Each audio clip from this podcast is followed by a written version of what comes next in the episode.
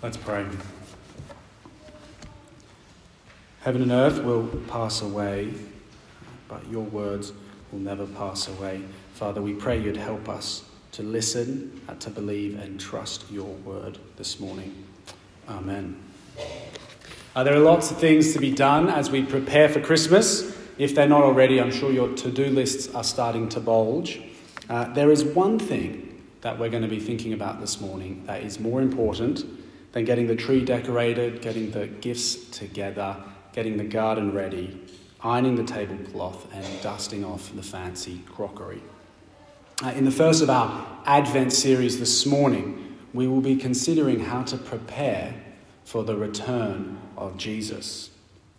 And Isaiah this morning, he'll teach us how we can prepare rightly to the news that the Lord is coming. And so we're in Isaiah, it's a marathon. Uh, after that marathon in chapter 56, Isaiah hits the home straight with a final plea to God's people, 700 years before Jesus, to prepare for the coming of the Lord. He writes in Isaiah 56, verse 1 Maintain justice, do what is right, for soon my salvation will come, my righteousness will soon be revealed. Isaiah is writing about a time where God is going to come to save his people and judge his enemies. Uh, it was still another 700 years before this would happen in the coming of Jesus, and that's a pretty decent wait. Uh, but if you've read all of Isaiah, uh, you'll know that they are anything but ready for the Lord to come because justice is far from them, and doing wrong was the only thing God's people in this time were good at. Uh, they'd show up at church on a Sunday and live the rest of their lives as if God were just a footnote. Uh, the spiritual leaders were corrupt. They were slaves to wine and cared only for themselves. Uh, the whole nation had gone after other gods, bowing down to wooden idols. Uh, there wasn't a safe neighborhood in town. Justice was far from them. Righteousness did not reach them. God's people were not ready for the Lord to come. And it's not like they didn't have the opportunity to straighten out their lives. Uh, before Isaiah put pen to paper, he'd spent five decades calling on God's people to repent, to turn from their ways. But no one listened. And so, as we come to these last few chapters in Isaiah, he turns up the volume, he turns up the heat, and he presses hard for a response from God's people. Jesus is coming to judge the living and the dead. And this is our question, Isaiah's question Will we be ready?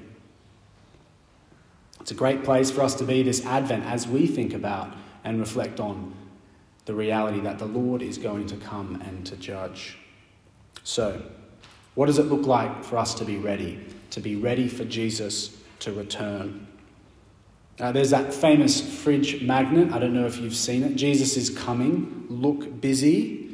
Uh, what does it look like for us to be ready for the Lord to come again?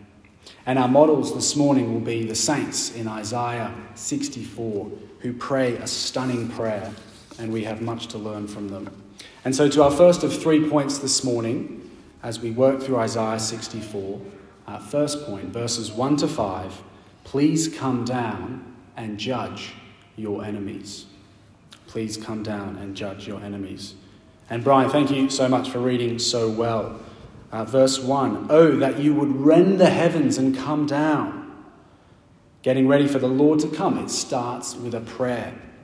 Oh, that you would tear open the heavens and descend on us. They are praying for God Himself to come down. Uh, two verses earlier, God's people lament the state of their most sacred institution. For a little while, your people possessed your holy place but now our enemies have trampled down your sanctuary. The place where the one true God dwells with his people, the temple, it has been trashed by the nations. And God's people are crying out, What are you going to do about it? Where are your zeal and your might? Are you going to, get, are you going to let the nations get away with it? Rend the heavens and come down.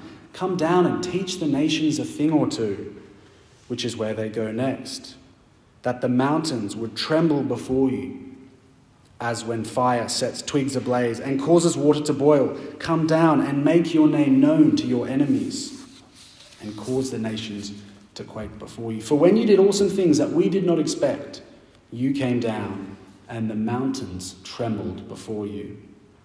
They want God to come down and smash their enemies and make himself known to the whole world. It's just like in the Exodus. God's people had been saved from Egypt, and they want a rerun of that. Uh, we recall when Moses and Aaron they came to Pharaoh and they said, "Let God's people go." And Pharaoh replied, "Who is your God that I should obey him and let Israel go? I don't know the Lord, and I will not let Israel go." By the end of the ten plagues and the crossing of the Red Sea, everyone knew the God of Israel. Come down and make your name known to your enemies. Whatever it takes plagues, Red Sea, fire, judgment come and do it all again.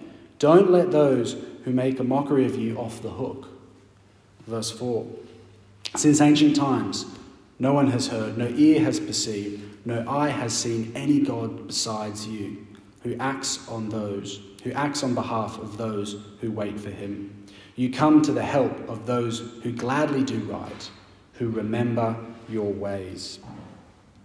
Remember the ancient times? God's people were back in Egypt. God acted on behalf of those who wait for him. Uh, remember what God's people did to rescue themselves out of Egypt? Well, it wasn't much. They just waited, stuck between the Egyptian juggernaut and the Red Sea, with certain death knocking on their door. God spoke to Moses and said, The Lord will fight for you. You need only be still. God acts on behalf of those who wait for him. You help those who gladly do right, who remember your ways. And so come down, we pray, and smash your enemies. You've done it before, do it again. Except the prayer takes a surprising turn in verse 5. This exodus is different to the first one. They've called down judgment on their enemies, those who have trashed the temple, those who have mocked God. But this is not the triumphant cry of the self righteous.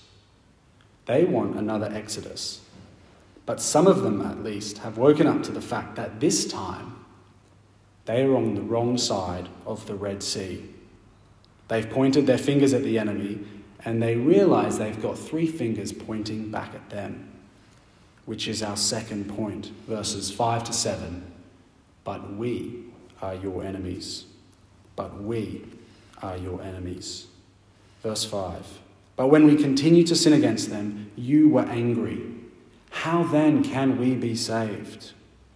God's faithful people are praying for him to come down and save those who wait for him, save those who gladly do right. But now it's time for confession. It's not us, they say. We failed to wait for God to come. We failed to do what is right before Him. And with the expected arrival of the Lord Himself, it's time to come clean.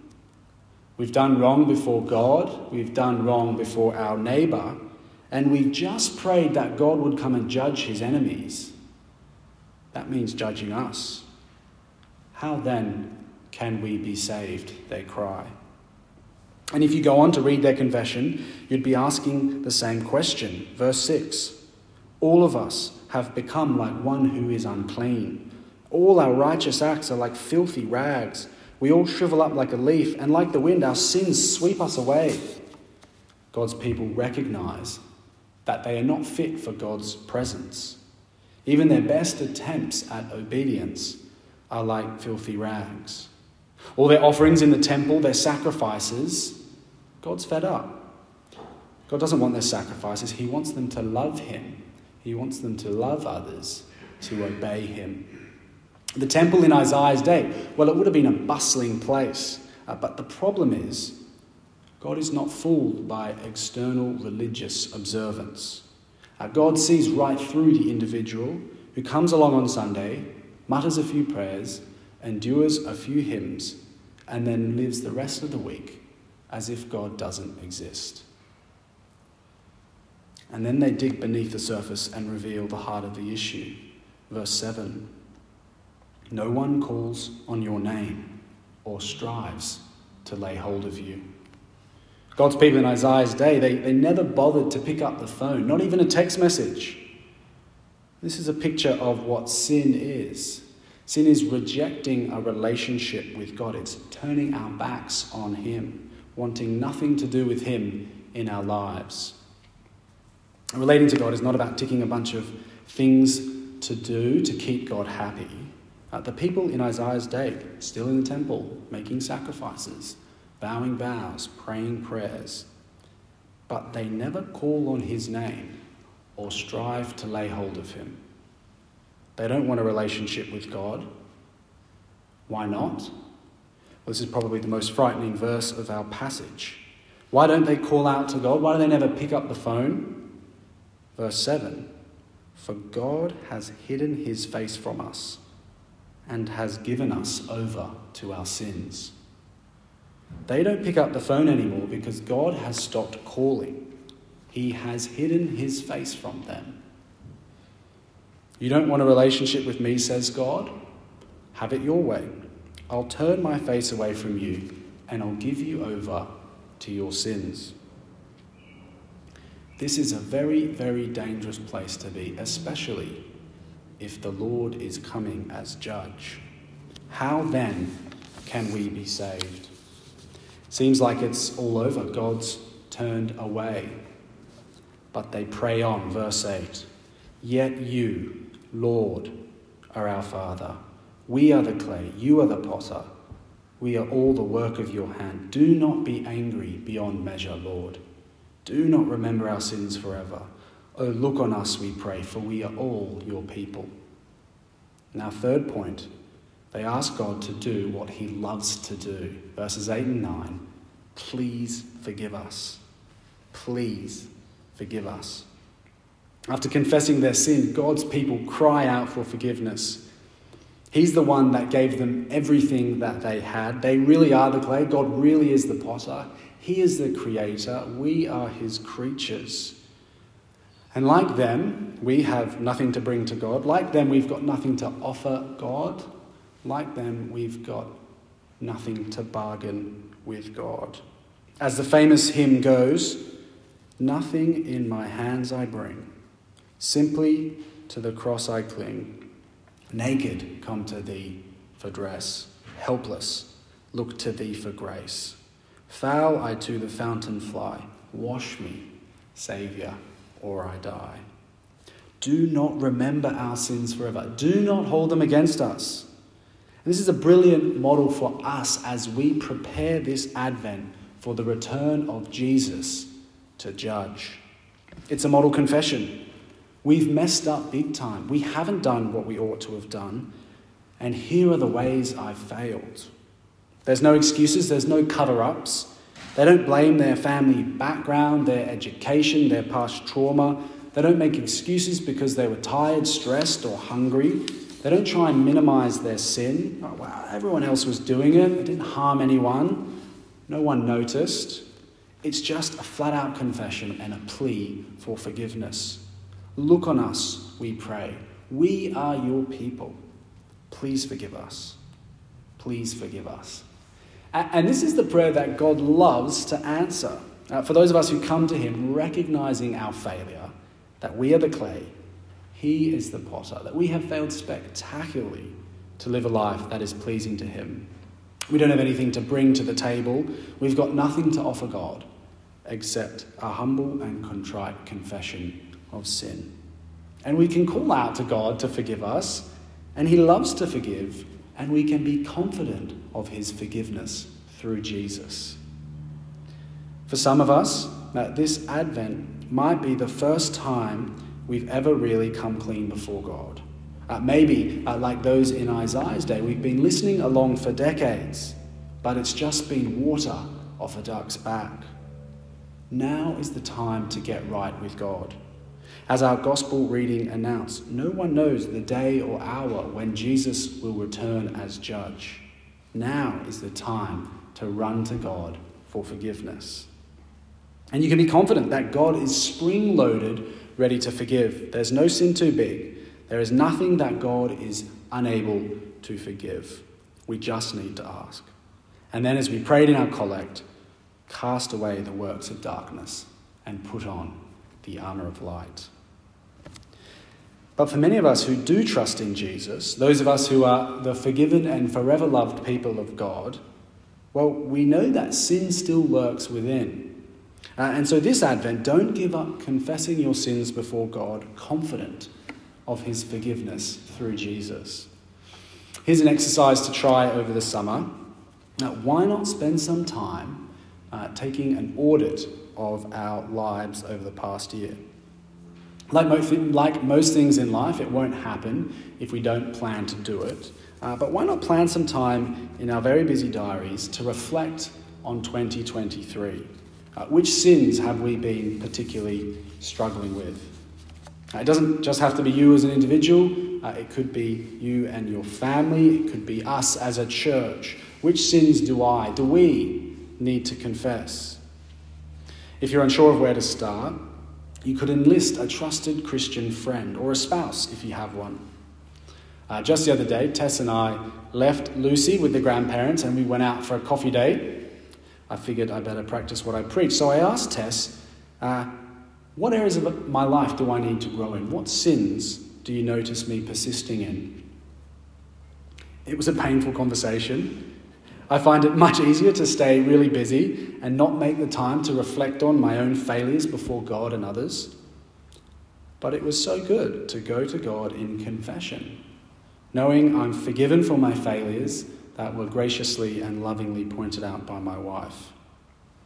It's not easy when your friends or spouse points out sinful habits that you know are true. I mean, it's not even uh, easy when you reflect on it yourself.